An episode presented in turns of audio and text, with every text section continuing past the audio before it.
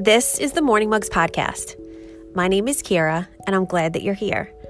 Whether it's morning, noon, or evening for you, welcome. My hope for these short episodes is to provide useful, manageable tools to help you create more space in your day. When we walk around with our cups already full of stress, anxiety, and worry, we don't have room to let in all the good things. So, along with your morning mug, join me each week as we explore practices and tools to help you move towards a life with more ease. And I invite you to take what you need and leave the rest behind. Let's dive in.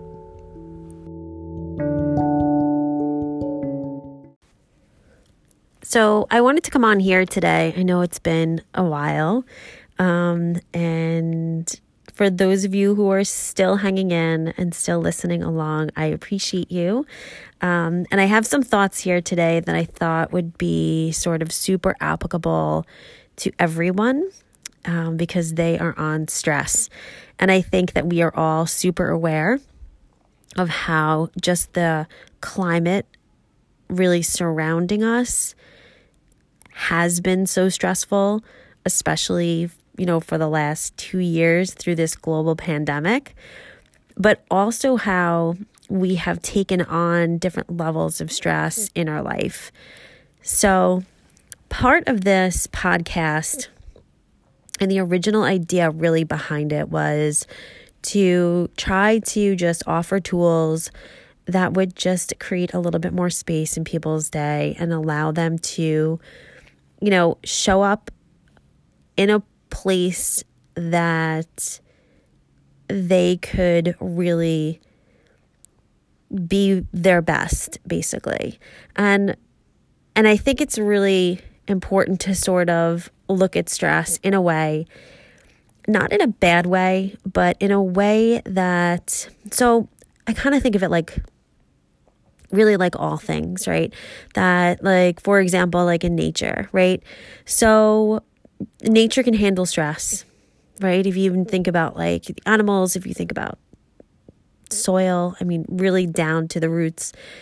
But just like humans, we can't really handle chronic stress, right? So, chronic stress is something where we're not using stress in a way that's beneficial. Sometimes stress is good. It's a natural part of being a human. It pushes us when we need it. Um, you know, it's it's part of our biological makeup because it kicks on all these different chemicals to keep us safe, right? So if we're back in that fight or flight, which I've talked about a few times on here, that's necessary, right? Saber-toothed tiger's coming. I want to make sure I'm not eaten, right? Our evolutionary pattern allows us to kick on the, that stress response and it helps us, it keeps us safe. But when we have chronic stress, right? Every day we're just layering and layering and layering stress.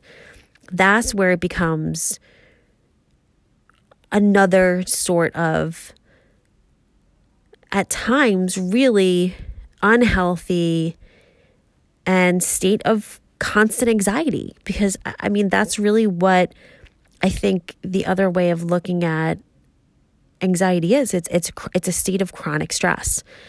So I had once heard um, a yoga teacher explain that imagine she compared stress to holding a glass. So imagine someone hands you a glass, it's filled with water, and you're asked to hold this glass for a few minutes. You're like, fine, I can hold this glass. And then time goes on, and you're still holding the glass. You're still holding the glass. And then imagine like the day goes on, and you're still holding the glass. And now you have to keep this glass. You go to sleep, maybe you put that glass, it's bouncing on your chest. You're waking up every couple of hours to make sure that the glass doesn't spill. Then you wake up in the morning and you pick up the glass. It's still there. That's chronic stress. You're never putting the glass down. And imagine what that feels like. We've all picked up something. We're like, this is fine, right? Go to the gym, five pound weight, fine, three pound. Eh. But then when you're using it over and over, you're like, oh, this is heavy. So imagine stress like that that you're picking up this glass, which is fine. We can handle stress, right? Our bodies are made for it. So it doesn't feel heavy. But after 20 minutes of holding the glass, 30 minutes, entire days turn to weeks, months, that glass gets really, really heavy. And not to sort of belabor the cup analogy, um, but I think about that with this podcast when I when I named it Morning Mugs. Yes, I also think of it as a great way to start your day, and you pick up your cup, and it's. But I also think of it like how you fill your cup, right? If you are f- starting your day, so there's um there's a doctor. His name is um Dr. Chatterjee. Uh, he talks a lot about this. Um, he calls it micro stresses. And he says that often we are filling our days with micro stresses. So imagine, and he gives sort of a scenario. So imagine you wake up in the morning to an alarm. There's your first dose of a micro stress. And then let's say that alarm is on your phone. Now you open up your eyes. First thing you look at is this blue screen glaring in your face. Second dose. Now you shut off your alarm. You have the phone. Why not? You see a notification. Third dose, answering. Maybe that leads you to an email from work. Next dose, right? So you've already had sort of what he calls these like these doses of micro stress, three, four, sometimes five of them, before your feet even hit the ground out of your bed. So imagine that that that mug, right, or that glass, that's what you're filling it with. So now your cup is already halfway full with micro stresses before you've even gotten out of bed. And then maybe you get out of bed, you get the, you know, let's just say, uh, I don't know, you are getting the kids ready for school. This one can't find a shoe, next stress. This one burnt the waffles, next stress. So by the time you get to work, your cup or mug is full to the brim with all these micro stresses that occurred from the minute you opened your eyes. So now when somebody rocks you, someone comes up to you or you get that that negative email or your boss wants to talk to you, you're not able to respond in a way of how you would normally if you were not carrying around 10, 15, 20 microdoses of stress. So, what do we do about that? Because we can't control the burning of the toast and the kids' blood. Things happen. It's how our days are. We live in a society that's fast paced and stress is going to be there. We can't avoid it. But what we can do is make small changes that allow us to remove those microdoses and to give us a little bit more space in our cup.